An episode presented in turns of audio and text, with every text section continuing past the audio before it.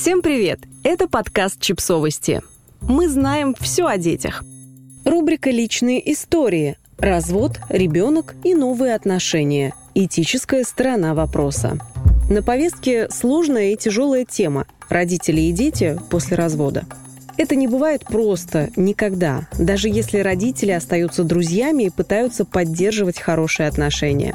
Даже если все просто, нет финансовых проблем и новых партнеров, а если у обоих родителей новая жизнь, новые отношения, а если ребенок живет с отцом, как в такой ситуации приходится ребенку, маме и папе? Как поступить наилучшим образом? На вопросы отвечает психолог Лёля Тарасевич. Ответ психолога Лёли Тарасевич – Вопрос. Ситуация такова. Ранний брак, множество многолетних попыток его сохранить, но, увы. Ребенку 11 лет, мальчик, 4 класс, развод, невозможность решить вопрос с общей ипотечной квартирой, у матери и отца другие отношения, в которые никто не хочет пока тащить ребенка. Итого, ребенок по факту живет с отцом вдвоем, мать живет с другим мужчиной. Мать регулярно, почти ежедневно, присутствует там. Готовка, уроки, уборка, уход – на выходных вдвоем с ребенком ездят куда-нибудь. Проблема в этической стороне вопроса и в том, как максимально минимизировать вредное воздействие такой нездоровой ситуации на психику ребенка. Варианты с опекой, судами и прочим пока не являются возможными. Ответ. Ситуации в жизни происходят настолько разные, что всегда найдется кто-то, кто бросит в вас камень. Осталась с ребенком, посвящаешь себя ему от первого до последнего вздоха. Гиперопека у тебя, матушка. Ты самореализовываться-то собираешься? Биологические часики тикают. Всю жизнь теперь одна куковать собираешься. Бегом тащи транспарант. Будем рисовать «Ищу нового мужа». Ребенок остался с отцом. Да что ж ты за кукушка, вы только на нее посмотрите. Променяла собственная дитятка на самца. Только о сексе и думает. Никакой морали. Ужас, кошмар. Давайте ее сожжем заживо. Поэтому в первую очередь я бы снимала с себя груз за эту самую этическую сторону вопроса. Чем увереннее вы будете принимать ту действительность, в которой оказались, тем меньше камней найдут у себя за пазухой гонители.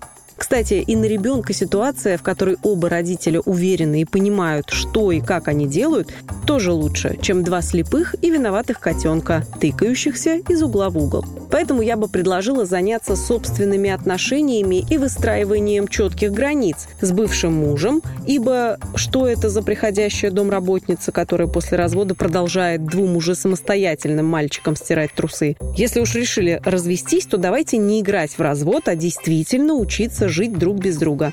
С собственным сыном, потому что пока он живет в очень сложной ситуации, наполненной неопределенностью. Мама с кем-то там живет, но я не в курсе, с кем именно. Папа тоже куда-то пропадает, а потом от него пахнет духами. Все носятся виноватые вокруг и не знают, что и как делать.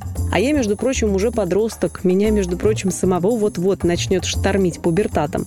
Накрывать гормонами и прихлопывать негативизмом. Мне позарез нужны искренние, стабильные родители, разведенные, живущие с другими, наломавшие дров или, наконец, разрубившие узел, который их держал. Идеальные или не идеальные, неважно. Важно, чтобы были стабильными. С новым партнером, а то он какой-то то ли партнер, то ли на птичьих правах здесь появился. Ребенку его лучше не показывать, не знакомить, не упоминать и вообще сделать вид, что его тут нет. Получится ли на такой почве крепкие здоровые отношения? Большой вопрос. Здесь очень важно, что я совершенно не призываю срочно подружить одного с другим. Но не делать вид перед каждым, что их друг для друга не существует. Ну и, наконец, самой собой научиться видеть, что для меня важно и ценно, а что лишь давление стереотипов. Поставить границы там, где в вас проникают без ведома, завести таможню и уничтожать на подступах. Разрешить себе жить так, как получается, а не так, как записано на скрижалях домостроя.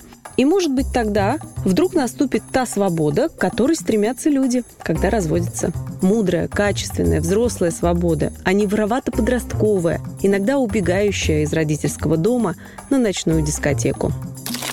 Подписывайтесь на подкаст, ставьте лайки и оставляйте комментарии.